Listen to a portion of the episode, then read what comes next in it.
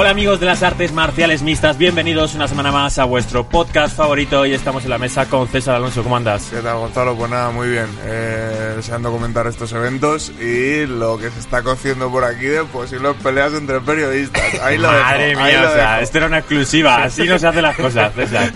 También tenemos a otro posible periodista con el que probablemente me enfrente en mi próxima pelea. Juan Saura, ¿cómo andas? ¿Qué tal, Gonzalo?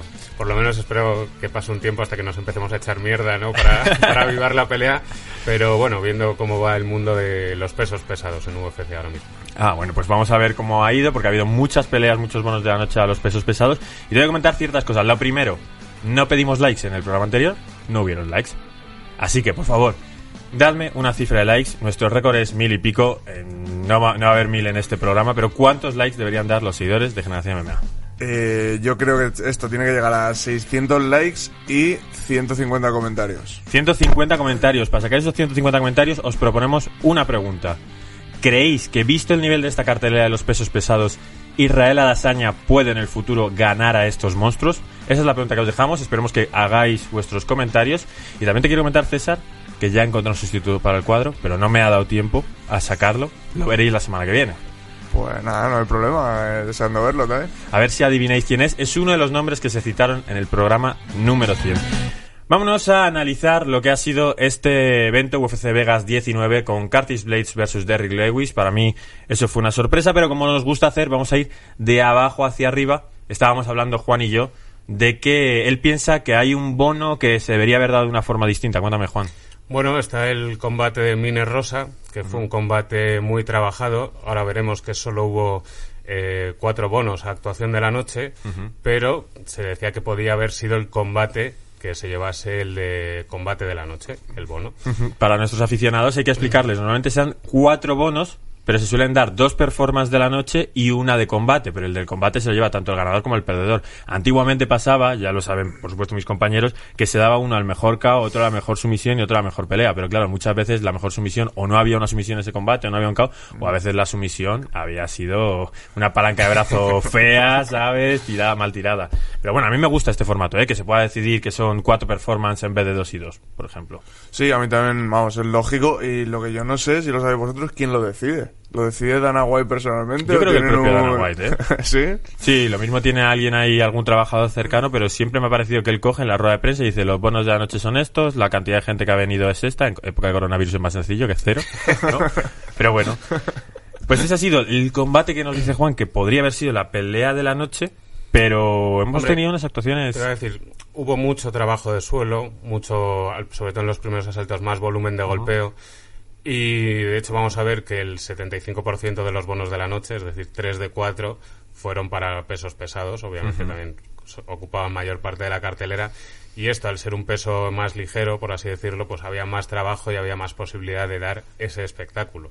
Al final no fue así y nos tenemos que conformar, entre comillas, pues con cuatro bonos a actuación.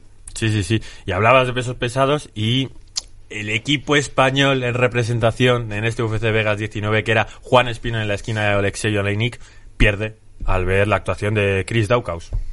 Pues Alexei Olenek es un tío que me alucina, ¿no? Como con esa edad, con esa experiencia, con esas sumisiones, con esas sumisiones que tiene en su récord, eh, sigue confiando en sus habilidades de sumisión y vemos que hasta se intentó tirar ahí hacia atrás, ¿no? Para coger otra otro Ezequiel. Pero cogió el Daukaus este y dijo, fuera, fuera, Dijo, fuera. ahora que no sabes nada, no te pegues a mí, fuera bicho, y, le- y consiguió y consiguió hacerle el caos.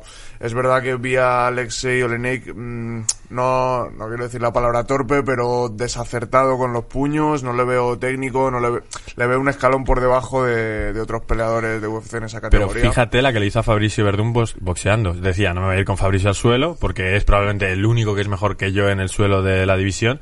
Pero Alexis saca mucho trabajo. Yo creo que pasó esto que no te pasaría en una división pequeña, que es que el golpe contundente de un peso pesado, aunque estés medio protegido, uff, Sí, le, le dejó, le dejó tocado y ya vino un volumen de golpes altísimo y no pudo, no pudo hacer nada. Es más, hay un golpe antes de, vamos a decir, el final de- del capítulo, que ya ves cómo le deja un poco Sí, trastabillado.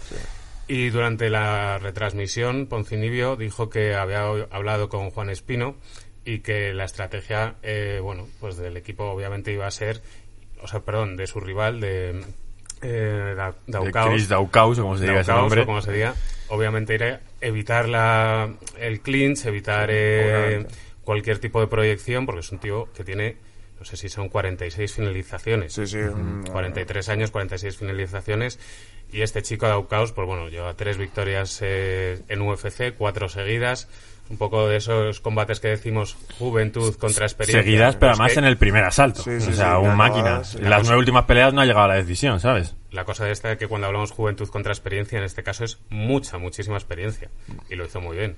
Sí, pero es lo que hablábamos un poco, ¿no? Que da la sensación de que Oleinik, con todo lo que sabe, sale un poco a intercambiar y a ver si consigue la sumisión de alguna forma. Y ahí Daukaus está muy, muy hábil, como hablaremos en el futuro de el otro, otro de los combates de pesos pesados.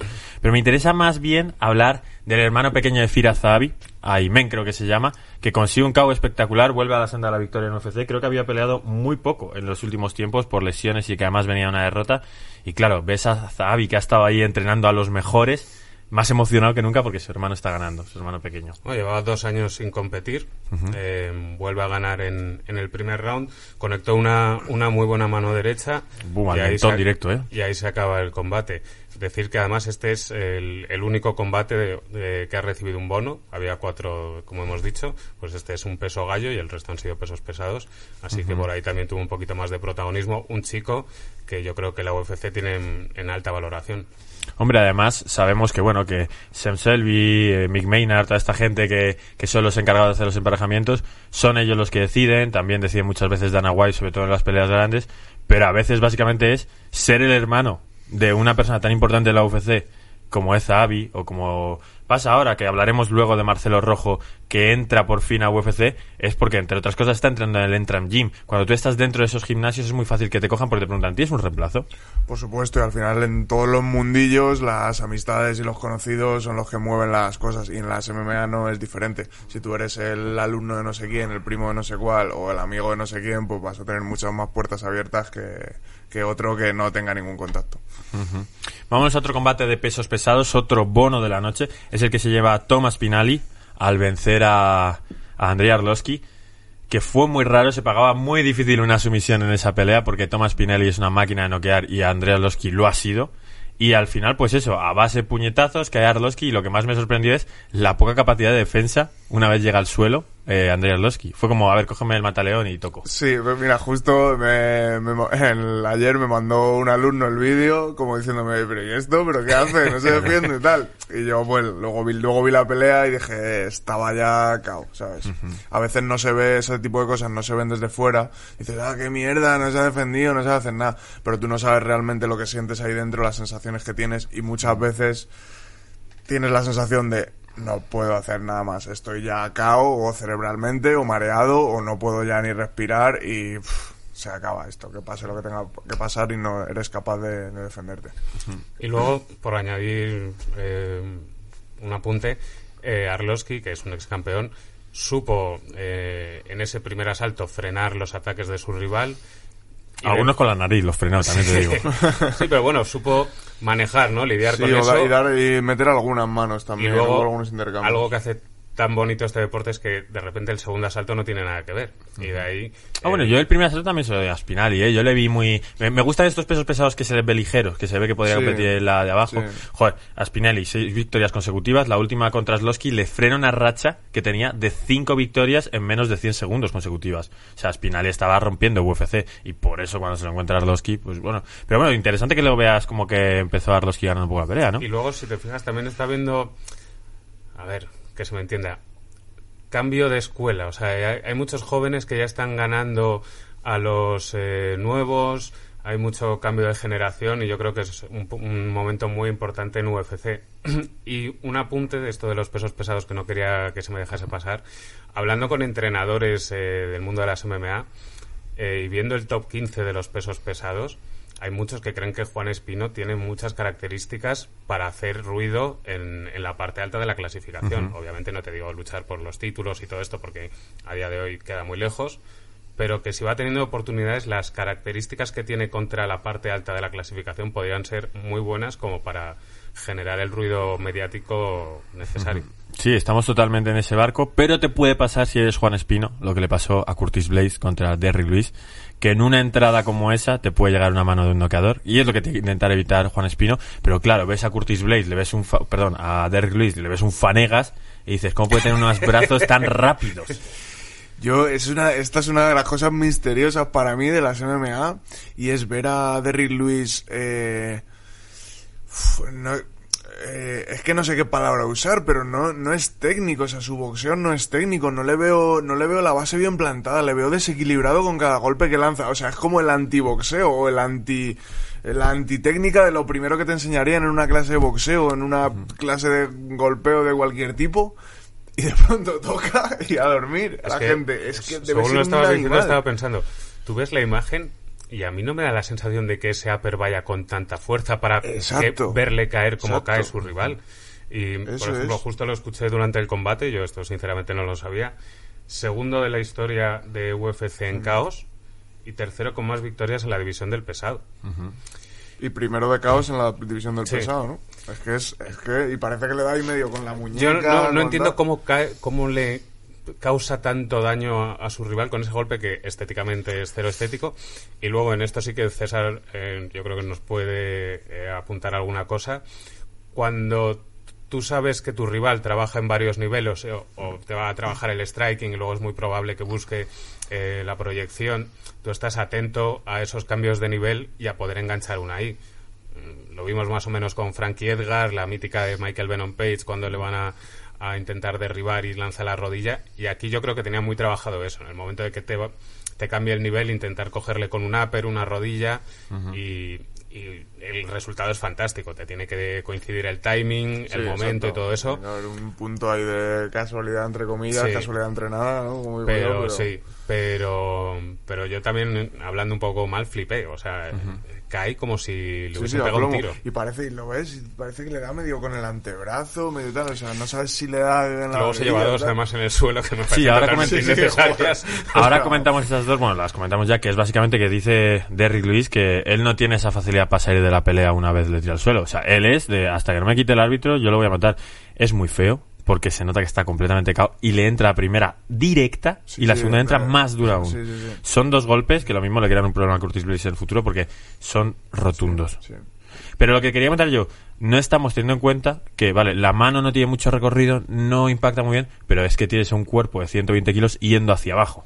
Ahí no es solo la fuerza de la mano, sino también la fuerza del cuerpo de Curtis Blaze hacia abajo. Sí, también, eh, también influye, pero yo creo que Derrick Lewis tiene que tener algo, tiene que ser de estas personas que, pues eso, que, que, que te hace daño, que te hace así y te, y te hace daño. Debe ser un, debe ser un puto ¿Crees que se ha puesto una prótesis de hierro? Puede ser. Sí, te pasa tronco y te arranca ahí el codo. Es que debe ser algo así, debe ser el típico animal, animal de verdad, que va al gimnasio y no sabe muy bien cómo pegar, pero rompe los sacos. ¿Cómo tiene que ser entrenar con el gimnasio? ¿Quién puede hacer sparring con Derrick Lewis? Es que, es que no lo sé, no, no lo entiendo, se escapa un poco de mi, de mi entendimiento. Es verdad que sí conozco gente y, y tú lo notas con tus compañeros de entrenamiento, pues las características de cada uno. Y siempre hay uno que dice, joder, este tío es muy rápido, este tal. Y siempre hay alguno por ahí o te encuentras alguno que dices, hostia, macho, parece que no te ha tocado y te y transmite mucha fuerza. Pues este debe ser eso, pero multiplicado por 100. De hecho, mucho, mucho de lo que, lo que dicen los peleadores es que los, el, vamos a ver, el miedo más, may- más grande que pueden tener a la hora de enfrentarse a alguien que no conocen es saber cómo pegan. Por eso muchas veces eh, cuando hay un rematch o cuando hay un- una segunda pelea ya van con otra mentalidad porque saben cómo pega a su rival. Sí, ya ven que han aguantado un puñetazo que no Claro, era para claro. tanto. Pero enfrentarte a Luis tal y ver que eh, cómo pega de primeras, lo mismo sí que te deja ahí un poquito trastocado. Y de hecho, y de hecho el, eh, le veía al rival con bastante miedo de, o sea, estaba Luis, estaba Luis contra la jaula así, bueno, lo estamos viendo aquí en pantalla y, y no le está muchas veces como que se- no se atrevía a entrar. Y yo Y decía, joder, es un y experto Blades es un experto y tiene- maneja bien la distancia y, y tiene un y tiene tiene técnicamente tiene muchos más recursos, me parece a mí. Y le veías que estaba como que no voy, que no voy, que por eso a lo mejor mano. le estaba esperando, ¿no? Dices, tengo un rival que es experto en derribar, pues yo voy a trabajar la rodilla, que es la clásica rodilla arriba, Sí, o el upper, o el eh. upper, y pues coincidió, eso que decía César, y, y es que ese es el resultado, claro. Blaze también es que jugó toda la semana a un juego que es coger y decir, todo el mundo le decía, bueno, nos vas a dar un poco de espectáculo. Y él, desde su primera declaración, cogió y dijo, yo no me voy a arriesgar mi bono. Es decir, tú peleas en UFC, ganas, por ejemplo, Blades 100.000 y si ganas otros 100.000. Dijo, yo no me voy a arriesgar 100.000 dólares simplemente para entreteneros. Yo soy un trabajador de esto y voy a ganarle. Sin embargo, el primer salto, salvo un medio intento de derribo que tiene porque le conec- porque la combinación le va bien, el resto es pegarle arriba y sale airoso. Sí, Curtis Blade sale sí, ganando. No sé. Mucha gente dice, si hubieses seguido boxeando, lo mismo te lo llevas. No, pero ahí está, ¿no? El, el intentar despistar con un poquito con el game plan a tu rival. Pues decirle, oye, de repente este tío que es experto en derribos va a ir a, va a llevar la pelea a striking. Pues a lo mejor te confías y ya en ese segundo asalto, de hecho, es en el que a lo mejor intentas Intenta poner en marcha tus mejores armas. También me extrañó que no trabajase mucho la reja, Blades, que no lo hiciese más, no- más tranquilo el intento de derribo. Es que es eso, es como que no se atrevía a acercarse. yo le vi en muchas ocasiones que le costen, pues que tenía ese miedo, tenía miedo a que pasara lo que pasó. Es que realmente ahora vemos que es un miedo justificado. Tenía miedo a que con un toquecito se fuera a la mierda la pelea. Y eso es lo que pasó. Y sobre todo también yo creo que el- algo interesante de este combate es lo que puede pasar en el futuro, en, en la división. ¿Cómo ves, ves tú, Juan, a Derrick Lewis luchando por el cinturón en un futuro inmediato? Hombre, yo creo que eh, tendría que tener una oportunidad por el título. Es verdad que hay cuatro o cinco ahí en la división que, según cómo se desarrolle el 2021, podrían tenerla, pero ahora mismo, por viendo... Ha, no, ha noqueado al número 2. Claro, o sea, por es eso. que... Es que está la sombra de John Jones ahí, que es el, el gran miedo que debe tener Derrick Lewis. Hombre, Derrick Lewis se pegaría encantado con John Jones y perdería. Pero ahora tenemos un Creo. Miocic en Ganu, ¿no? Si Pero tenemos un seguro. en Ganu. Claro, porque John Jones si le intenta derribar y le pasa exactamente esto, pues es que lo que tienen, igual que los derribadores, los Gresslers tienen eso de que en teoría van a dominar el combate, los Strikers tienen esta, esta mano. sí. Y por eso siempre puedes perder, ¿no? Pero sí es que tenemos esa pelea por el título, una pelea muy interesante, en Ganu, una revancha. Y claro, fíjate que Luis venció a Ngannou en la pelea que tuvieron, en una pelea horrible. Es la peor de, los La peor de la historia. O sea, Pero, ¿y qué hacemos? Eh, ¿Se queda Derrick Lewis sin pelear hasta dentro de ocho meses? Eh, que ganen Ganu y hacemos una revancha por el bueno, cinturón de la pelea pero una más divertida, por favor. si lo, si lo piensas, eh, los top de las divisiones no, no suelen combatir más de dos, tres veces. Tres me parece ya mucho. Dos, Pero al año. dos veces al año. Sí, pero no es el estilo de Él ya ha hecho su trabajo. Él ya ha hecho su trabajo, ha ganado el número 2 de la división. Ahora hay el mío Ganu, ver qué pasa. Y ahí sí que luego ya es No, cuestión pero- del manager apretar y decirle, oye, ahora No, me pero, toca a mí. pero es que John Jones ya ha declarado que él ya es un peso pesado. Él ya ha dejado el, el ca- el cinturón vacante. O sea, ya John Jones está delante que él en la línea. Entonces, es una espera que lo mismo para que vuelvas a poder pelear por el título tiene que pasar un año y pico. Y espérate que no haya una revancha de John Jones si gana el título, que no peleen en. Gano contra Miocic. O sea, está, debería estar el siguiente en la lista y lo mismo está a años de poder pelear por el cinturón. Veremos qué pasa con Jones, que también es un poquito impredecible el chaval y no sabemos Sí, pero, pero su pelear, campamento ¿no? de crecimiento de músculo y todo eso, él ya lo ha hecho. O sea, y él ya ha dejado el cinturón vacante. O sea, yo no creo que John Jones vaya a estar todo el 2021 sin pelear. Pero, por ejemplo, y, vo- y vosotros sabéis de esto perfectamente, la UFC, aparte de un deporte, es un negocio. o, es, o un, o es- o es un Es- negocio es en el que tiene- hay un deporte. Sí, sí, literal. Eh, un Jones Miosic, un Jones Enganu, ¿cuál es el pay-per-view de eso? Uno alto, sobre todo contra Ngannou más que Sí, contra sí, Miocic. Un Ngannou Jones es muy alto. Contra Lewis, pues a lo mejor no tanto. Entonces, hay UFC. Claro, por eso que está Alguien va a salir perjudicado, eso seguro. Derrick Lewis está muy lejos de luchar por el título a día de hoy. Otra cosa es que John Jones no pueda pelear, que gane Miocic a. Ngannou. Pues si Claro. Miocic gana Ngannou y John Jones no puede pelear, lo mismo pelean en seis meses. Es. Pero ahí está, Luis tiene como muchas... Yo creo que va a tener que pelear contra otro más, contra un Rosenstruck, contra un Gané, contra alguno de estos tipos, tipos grandes. Bueno, justo hemos tenido el cabo ahí detrás ahora mismo. Y nada, ¿se nos queda algo por hablar de esta cartelera? ¿Alguna cosita que queráis dejar? ¿O pasamos a ver lo que viene en UFC Vegas 20? Yo por mí pasaría adelante. Pues vamos adelante. Pues vamos, adelante con UFC Vegas 20.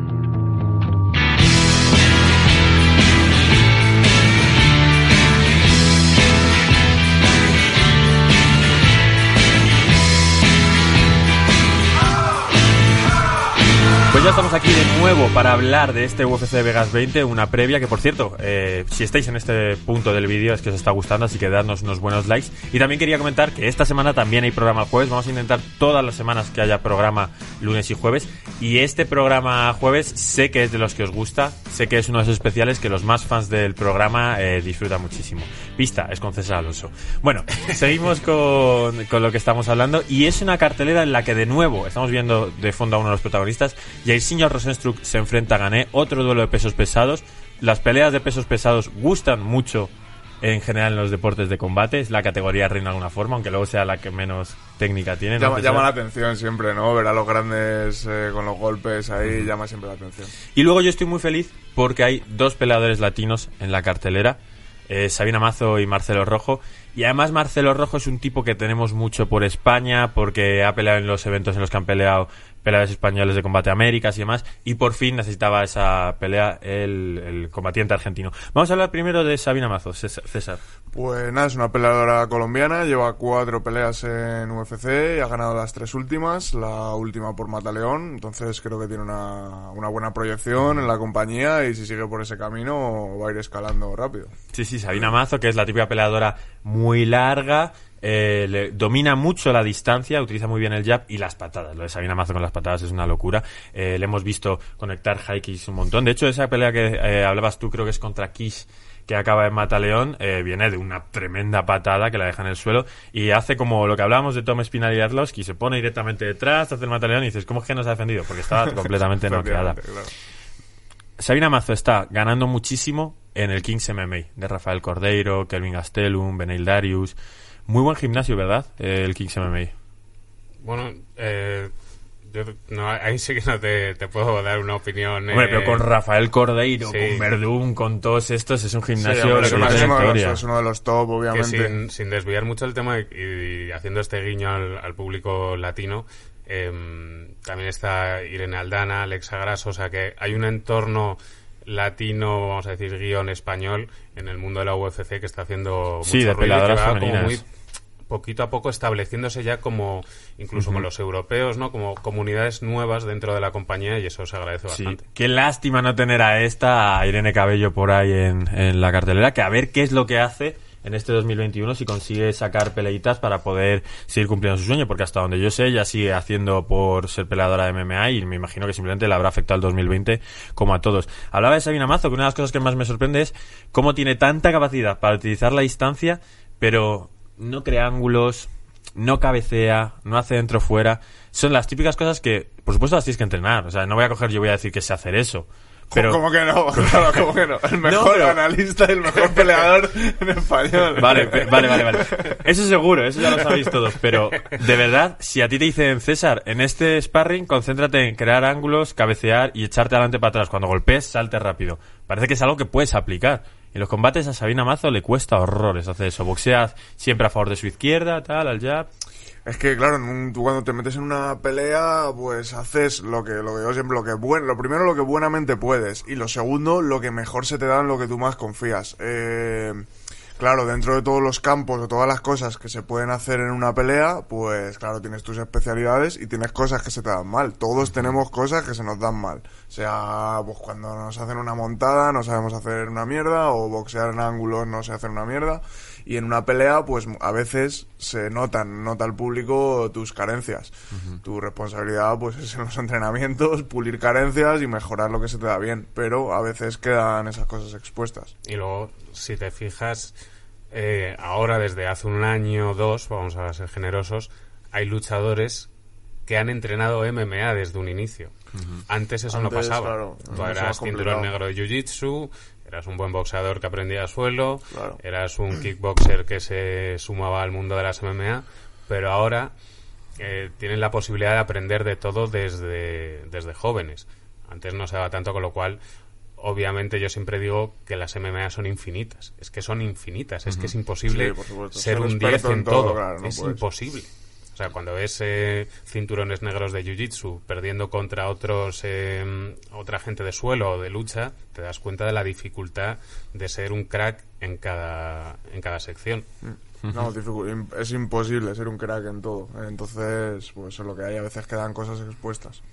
Bueno, ya conforme avance el deporte es más probable que nos acerquemos a ese tipo de peladores como Ilia Topuria, que parece que te maneja todo. Poco a poco pues saldrá gente que esté entrenando MMA desde los tres años y saldrán mucho más completos, que a día de hoy es una cosa que se valora mucho, un peleador muy completo. Sabina Mazo es una peleadora muy completa y también tiene una carrera muy corta, así que me imagino que en nada estaremos viéndola hacer cosas muy grandes. Y bueno, y te hablaba yo de que no defendía muy bien ciertas cosas, tres victorias consecutivas en UFC. O sea que ole por Sabina Mazo, la colombiana, estamos contigo. Tenemos otro peleador latino que ya te digo que me hace mucha ilusión, Juan. Sí, Marcelo Rojo, que se va a El Pitbull. El Pitbull, que se va a enfrentar a Raoni Barcelos.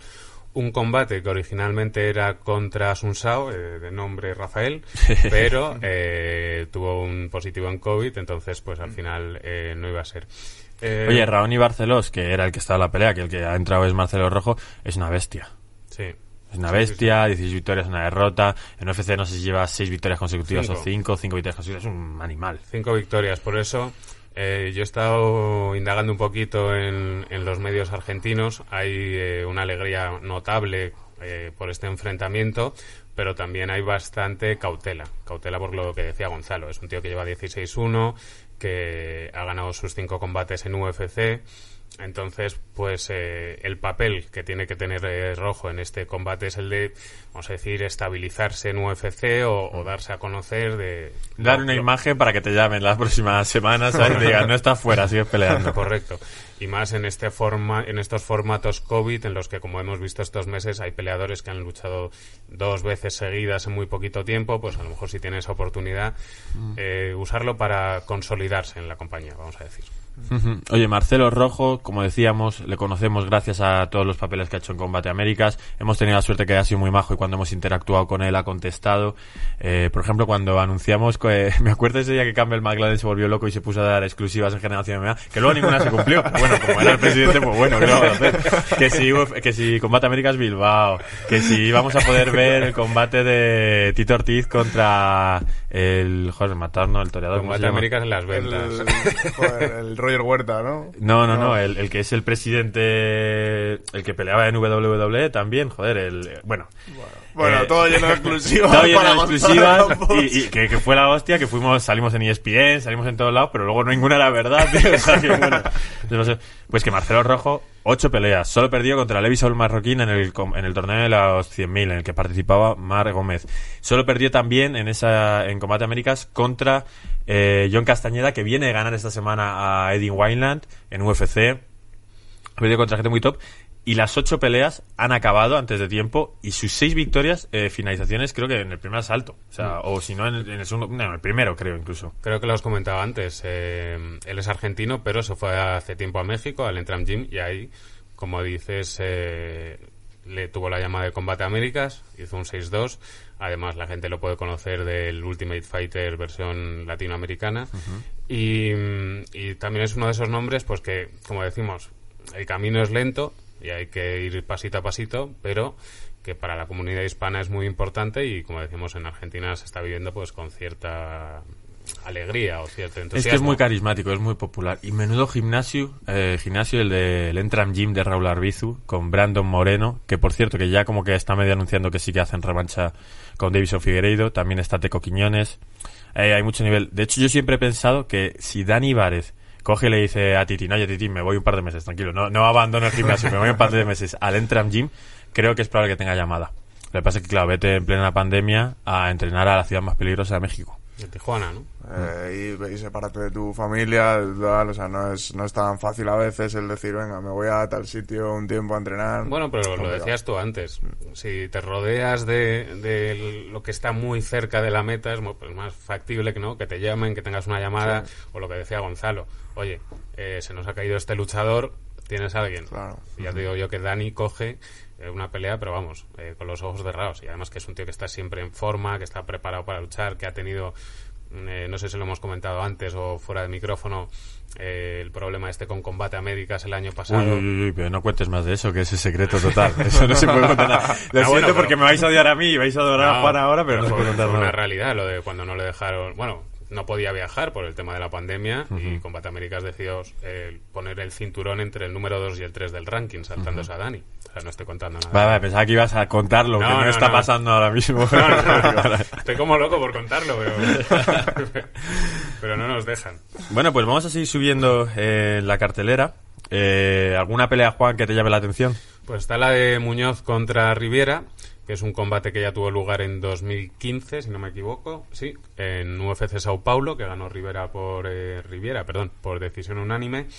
Y pues mira, te digo que Pedro Muñoz viene con eh, de sus últimos tres combates dos derrotas, pero claro, son dos muy buenos nombres como Frankie Edgar y Sterling en agosto de 2020 y junio de 2019 y su última victoria fue ese KO espectacular de contra Garban, Garban que hemos comentado antes en marzo de 2019. Y Jimmy Rivera, por su parte, pues viene con una victoria frente a Staman y luego también dos derrotas contra nombres bastante poderosos como eh, Peter Jan y Sterling en junio de 2019 y febrero de ese mismo año. Así que eh, vienen, bueno, vamos a decir, un semi-rodados. Es verdad que ya han pasado dos años, parece que seguimos en 2020. Pero bueno, eh, Pedro Muñoz es un luchador destacado de Brazilian Jiu-Jitsu y Rivera es un wrestler, con lo cual todo apunta a que va a ser un combate que va a ir al suelo en algún momento dado. Y viendo las estadísticas, pues obviamente hay un millón de estadísticas de diferentes aspectos, pero la que más me llamó la atención es la de golpes recibidos por minuto, que esto sí que es interesante. Pedro Muñoz recibe seis... ¿Lo otro no lo era o qué? era, era muy igualadas, ¿eh? O sea, todas las estadísticas en general, alguna un poquito más que otra, pero esta era, eh, eran muy igualadas. Pero en golpes eh, recibidos, Pedro Muñoz recibe 6,17 por minuto y Rivera 3,18. Mm, es más decisivo. Es casi el doble. Entonces, eh, pues bueno, yo en este caso también apuesto por eh, Riviera y las apuestas van un poquito en ese sentido. Yo creo que eso podría ser en un juego tan de suelo, y de nuevo aquí César a lo mejor nos puede orientar, el, la capacidad que tú tengas de defenderte o de, aguantar ese striking o lidiar con ello, pues puede ser decisivo a la hora de, de por lo menos de que decían los jueces. Sí, bueno, en esas situaciones en las que en las muchas veces un Gressler contra un, alguien de jiu se anulan bastante y a veces no quieren ninguno de ellos ir al suelo. Y pelea arriba y, ya pelean arriba y ya está, pero veremos. Por eso digo que podía ser un, eh, que era un dato que en este contexto me llamaba bastante la, atención. A mí, a mí Rivera me ponía un poco los pelos de punta porque era el típico peleador que no me llamaba mucho la atención, pero que veía que no paraba de hacer las cosas bien y que se acercaba a peleas titulares en una época en la que TJ Dillashaw estaba ganando mucho y tal y era como que siempre se cargaba a gente que parecía que iba a ser muy buena. Y justo fue Marlon Moraes el que yo creo que le frena la trayectoria con esa patada en el primer asalto que, le deja fino. Fue ese momento en el que Marlon Moraes tenía, tenía un asalto, pero el asalto que tenía Marlon Moraes, vamos. muy, muy explosivo. Qué bueno, que me gustaría saber qué va a hacer Marlon Moraes porque no le ha ido bien de resultados últimamente. Creo que su última gran victoria es la de José Aldo, no me acuerdo muy bien. Ha perdido las dos últimas, yo creo. Pelea por el título, se, le, se queda sin gas. Sí, luego perdió la, la última también la perdió, me parece. Sí, sí, sí, pero bueno, un noqueador. Y ya te digo que Jimmy Rivera pintaba que iba a pelear por ese título hasta que aparece Marlon Moraes en su camino. Pero bueno, tenemos más peleas. Eh, Nikita Krylov, que ha sido una, una debilidad mía en el pasado, que se enfrenta a Ankalaev que vamos, es una bestia, es una máquina. Eh, creo que tiene un récord de 14 victorias y una derrotas. Solo pierde contra Paul Craig en una pelea que va dominando completamente. Y en el último segundo, en los últimos 5 segundos de la pelea de tres asaltos, cae en un triángulo y no aguanta nada en Kalaev. Yo no sé si es que no sabía que estaban a punta la, la campanada, pero era la típica pelea de duérmete. Pues si te llegas a dormir, ganas la pelea. ya, decíamos lo de que parece que todavía estamos en 2020. Esa derrota con Paul Craig es de 2018.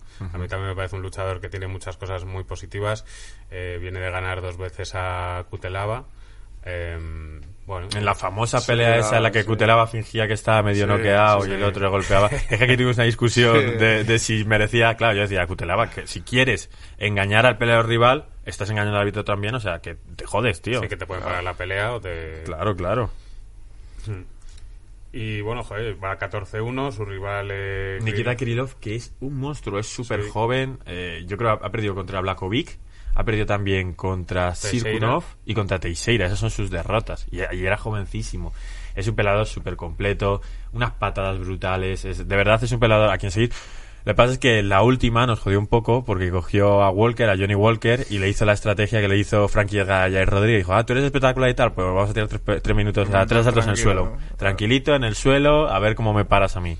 Pero estas peleas, eh, que era un, un dato que quería dar, es el octavo eh, Krylov contra el número 11 del ranking. Entonces, toda esta gente que está a punto de entrar en el top 10 o que ya han entrado, pero necesitan subir un escalón más, yo creo que ahí se ven muy buenas peleas. Ahí, ahí hay, hay un Sí, hambre, tienen, todavía tienen hay hambre, te iba a hambre. decir esa palabra, iba a decir hambre, tienen hambre de, De estar de arriba. subir y entonces Y entre que ellos... pasa un día Dana una- White y te sí. diga, oye, ¿cómo ves? Claro, Sí, claro. el, el título tal, ¿no?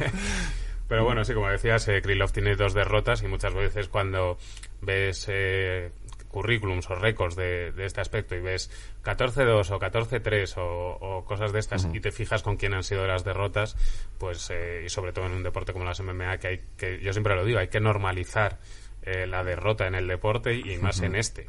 En este es, Es que la, una gen- locura. la gente no, es que ya ha perdido. No, pero es que lo que no entiende O sea, la gente que es que en las MMA tú Khabib- no juegas Khabib contra sí. el mejor contra el peor. Tú juegas siempre contra alguien de tu Claro. nivel. O sea, es decir, Siempre son- son tienes casi un 50% de posibilidad Claro, de perder. Y pongamos, Khabib vuelve, pierde, ¿va a dejar de ser el más dominante de la historia? No. Pues puede No, que sí. que- a ver, lo que pasa, No, yo o entiendo, sea, para yo, mí entiendo no, o sea, yo lo entiendo como fans, El primer punto de la pelea. Sí. como fan, o sea, yo entiendo al fan casual, porque es que el, el invicto tiene un halo Sí. que te hace que te hace Sí, pero que son enamora- humanos. enamorarte, claro, claro, pero ahí está, tú lo, lo que buscas es como eh, poner a poner a humanos en un escalón superior, como joder, este tío no hay nadie en el mundo que pueda con él, entonces como que te enamoras de él. Sí, y, eso- si, eso y es si verdad. le- y si pierdes y le ves noqueado, es como no mierda, eres humano, eres un- una mierda de humano. Pero por eso ¿sabes? digo, hay que normalizar la derrota. Sí, en oye, este caso, pues Krylov son, son dos derrotas, eh, Blakovic, Teixeira y quién más era. Eh, Eh, Stirkunov. Que fue una pelea muy importante en ese momento. Y que fíjate si este chico es listo. eh, que cogió y dijo: Vale, veo que no tengo el nivel para estar peleando por el título de UFC. Me voy a ir a hacer dinero a Rusia. Porque este chico es ucraniano y tiene 28 años. Cuando pierde contra Stirkunov, creo que tiene 23 o 24. Es un- era un prospectazo y sigue siendo un prospectazo. Estamos hablando de los pesos sem- eh, semicompletos. Puedes pelear hasta los 40 casi. Y se va a Rusia, vence, vence, vence y vuelve. Lo que pasa es que le recibe un Blackovic que a día de hoy es el campeón. A veces, a veces hay mala suerte, ¿no? A veces tú quieres volver a reencarrilar tu carrera y te toca uno que también viene en ascenso y también viene fortísimo. Pues mala suerte. Pero hay muchas veces, y esto ya es una cuestión de peleador, manager, el momento de que coja cada uno y tal, eh, yo lo puedo entender. O sea, tú tienes 23, 24 y te ofrecen algo que te puede catapultar a la parte alta y eso es sponsors, eso es entrevistas, eso es ruido mediático y eso es dinero al final. Dejas pasar el tren. No, claro, ¿qué vas a hacer? Es depende de cómo seas, tu Depende, mentalidad. depende cómo te lo, si te lo enfocas a más largo plazo o si esa miel dulce que te ponen en la boca dices, sí, sí, trae para acá. Pero por eso, que puede ya. ser eh, lo mítico de pan para hoy y hambre para mañana. Exacto. Hay gente que a lo mejor tiene más cabeza y dice, oye, Sí, sí, sí. No es el voy a momento, seguir ya, ya trabajando, vendrá, ya ya vendrá. vendrá, claro. Y esa gente luego al final Sí, son los que van más son lejos. los que aguantan más, ¿no? Porque además de, de llegar, se consiguen Exacto. mantener. Sí, sí. Vámonos al combate principal en el cual tenemos a un invicto y a un casi invicto. Estamos hablando de Jairzinho Rosenstruck contra Cyril Gané. Cyril Gané, un 7-0, un peleador que solo ha llegado a la decisión en una de sus peleas. Eh, ha finalizado a todo el mundo. La última que finaliza contra Junior Dos Santos es un codazo que lo manda a dormir. Que en teoría, bueno, le da media atrás, pero claro, si tú te estás girando, pues te da, pues es tu culpa, no va a ser la del otro. Él no estaba apuntando ahí. Y también tenemos a Rosenstruck que se ha dedicado a noquear a todos en nada de tiempo hasta que llegó Ganu que dijo, ah, ¿quieres jugar a ver quién noquea antes? pues ahí estamos. Pues nada, lo mismo que estábamos hablando, se chocan dos que son tops y que también no quedan y que tienen hambre, pues uno tiene que caer, ¿sabes? No pueden ganar los dos. De hecho, Cyril Gané, no, no voy a decir que lo descubriese, pero sí que es verdad que en un generación MMA anterior, eh, el compañero Colmenero, eh, que le gusta mucho, hizo un, un análisis y a partir de ahí me acuerdo que después hablando fuera me dijo, tío, fíchale que este va para arriba. A me, me gusta mucho eh, lo ordenado que va. Es un tío que va ordenado. Ya ves. eh, que en el striking maneja, tiene muy, combina muy bien con los pies cuando va a lanzar el jab o cuando lanza alguna combinación de striking, los pies muy plantados, pero a la vez tiene cierta agilidad. Esa va a ser la historia de esa pelea, que Rosenstruck es caos y Cyril Gané es sobriedad. Lo que dices tú, además una capacidad de pateo, eh, hace una pelea de kickboxing en Muay Thai tranquila, salvo cuando llegan los brawls típicos de Rosenstruck, por Y ejemplo. Rosenstruck, mm, no sé si me equivoco, pero vamos, eh, creo que tiene un pasado de kickboxing, kickboxing, muy, sí. muy notable. No sé si son 70 o 75 peleas eh, amateurs, entiendo como de, de pasado. y se puede dar un, un combate muy interesante. Como para finalizar todo este mes, vamos a decir que nos ha puesto UFC de pesos pesados. Y bueno, bueno luego estaría obviamente el mío en Ganu. pero, pero este combate yo creo que puede ser muy, muy atractivo, la verdad. Lo de Rosestruck es espectacular, no sé si os acordáis, que, que para a, a Crowder, que venía bueno, es que la historia de Crowder en UFC también es para comentar, pero que le gana en 9 segundos con un jab. Es decir, sale en la pelea, se choca los guantes, a la primera contra recibe con un jab Rosestruck a Crowder, lo tira al suelo, ya no se sabe defender, pum, y acaba la pelea. Eh, lo que le hace a Orlovsky también en nada de tiempo, lo vuelve a noquear. Eh, tiene mucha capacidad Rosenstruck de soltar las manos manteniendo la cabeza a una distancia en la que no te den. Que vamos, que si eres capaz de interiorizar eso, pues tienes ganado la mitad del combate. Y debe ser también de la, debe ser de la familia de, Rick Lewis de ser estos tíos brutos que te tocan y te hacen daño. Que tiene que romper la jarra del agua cuando te la están pasando. Sí, sí, sí, totalmente. Y bueno, es una locura. Justo estamos viendo de fondo esa victoria que tiene contra Lister Berim en el que le parte el labio, una de las imágenes más, más desagradables del año pasado. Creo que es del año pasado o del anterior, porque estoy viendo público de fondo, así que no me atrevo a decir nada. Pero el labio totalmente roto. Y Rosestruck es una fuerza de la naturaleza, solo en Ganú ha podido pararle. Y es jugando al juego de a la ruleta rusa. A los nombres que decíamos, Dos Santos, Soberim, Arlovsky, o sea, son victorias ya, ya con nombre. Y y luego también, por otro lado, creo que es interesante eh, que yo creo que Cyril Gane tiene como ese aura de, campeón, invicto, de, no vamos a decir ojito derecho de UFC, pero sí que lo tiene muy bien valorado. Eh, ahí hay otros aspectos que se cruzan en el combate fuera de, lo que es la parte técnica que yo creo que pueden ser también muy interesantes de, de, seguir y ver cómo se desarrollan. Y es un peleador al que muy probablemente vayamos a verle muchos peleadores españoles en la cartelera principal del próximo UFC Francia que se dé cuando se pueda dar.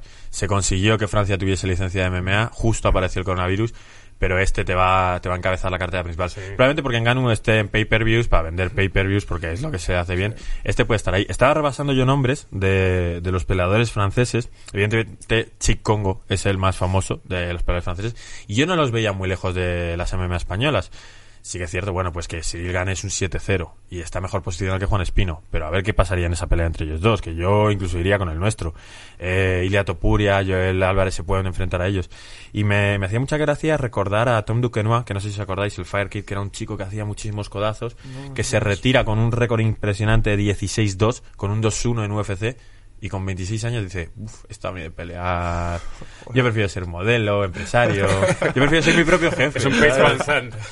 Pues oye, yo qué sé, respetable. Si hace más dinero en otras cosas y se ha aburrido de pelear, pues nada. Sí, sí. Eh, estaba, hay otros nombres en las MMA francesas muy interesantes, como el de Alain Vadot, que también es un heavyweight. Sería una cartelera que estaría plagada. Eh, y un eh, antiguo conocido nuestro es Fares Thiam, que vence a Abner Lloveras antes de entrar en la UFC. Que, que bueno, que me gustaría verle contra Joel Álvarez, a ver qué pasa. Eh, yo sé por dónde apostaría yo perfectamente. Y creo que puede ser muy interesante en un futuro UFC Francia tener a los españoles dentro de ese evento y que, como digo, todos los que estamos en esta mesa y la mayoría de los que nos estáis escuchando acabemos visitando alguna ciudad francesa. es que con los enfrentamientos españoles yo sinceramente no soy objetivo. yo, voy con los españoles. de hecho, bueno, te iba a decir, una de las veladas que narré en Dazón fue un combate que tuvo Miriam eh, Gutiérrez por, eh, contra la irlandesa Katie Taylor, en que podía hacerse con todos los cinturones de campeona del mundo. y, me alegró ver que cuando las críticas que había en internet de quien criticase, que por suerte no eran muchos, era el comentario, el narrador va con la española. Ah, vaya, sorpresa. perdón, perdón, perdón. Pues lo siento, ya la próxima vez voy con la irlandesa y así.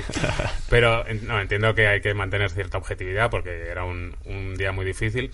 Pero a mí es que me pasa, o sea, ya ahora mismo me pones cualquiera de los españoles eh, contra nombres de su nivel, no te hablo de gente que está muy por encima, pero entre que los nuestros, eh, quitando Juan Espino por, eh, por una cuestión de edad, es que los nuestros están en muy buen momento. No digo que Juan Espino, no, digo que, que es que Dani, Ilia, Joel tienen veintipocos.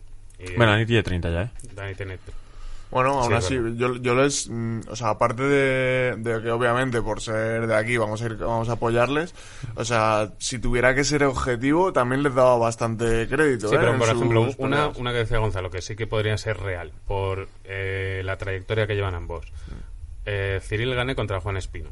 Es un combate en el que Juan puede Hombre, si Juan va a tener la carta abierta contra cualquiera, incluso contra el campeón, porque teniendo la, la llave de la lucha, si es que la semana me Sí, funciona así. Que luego lo mismo intenta derribarle y le pasa como a Curtis Blaze contra Derrick Lewis, que no puede, no, no, no tuvo ni medio intento de conseguir, o sea, no estuvo ni cerca.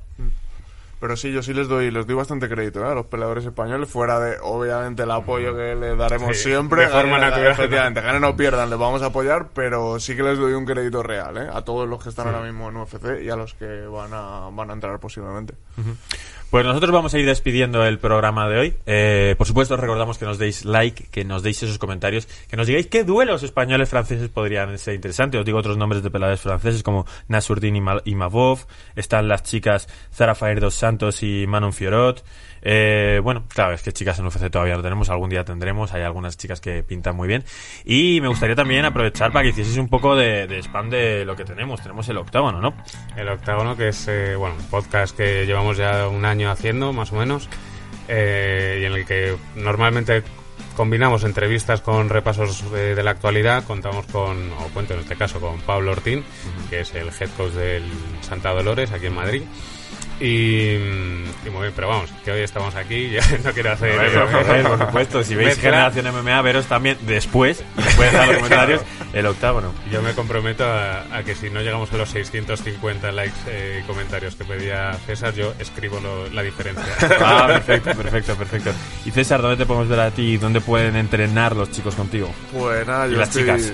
por supuesto, yo estoy dando clase en Alcorcón, en el Club 78 y en Carabanchel, en The Black Panther Gym. Y si no pueden venir en presencia, pues en YouTube, en Tuto Fighting, ahí pueden ver unas cuantas lecciones y movimientos. Pues esto ha sido Generación MMA. Nosotros nos vemos este jueves con un Generación MMA Rock.